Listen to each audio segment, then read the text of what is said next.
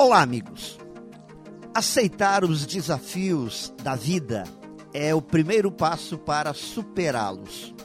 Isso exige um certo grau de desapego com o passado, uma postura tolerante com os percalços e os atropelos do novo caminho. Também exige um certo despojamento de ego, se permitindo a tentar fazer e eventualmente errar.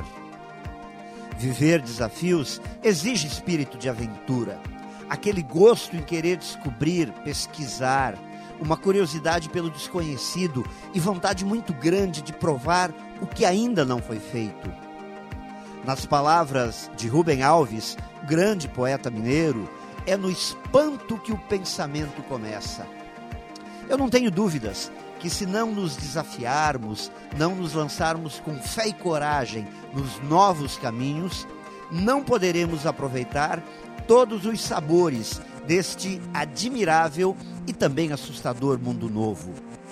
A derrota nos ensina mais do que a vitória, e os desafios dão mais sabor à vida do que a tal da segurança. Pense nisso e saiba mais em prof jair ponto com ponto br. Melhore sempre e tenha muito sucesso!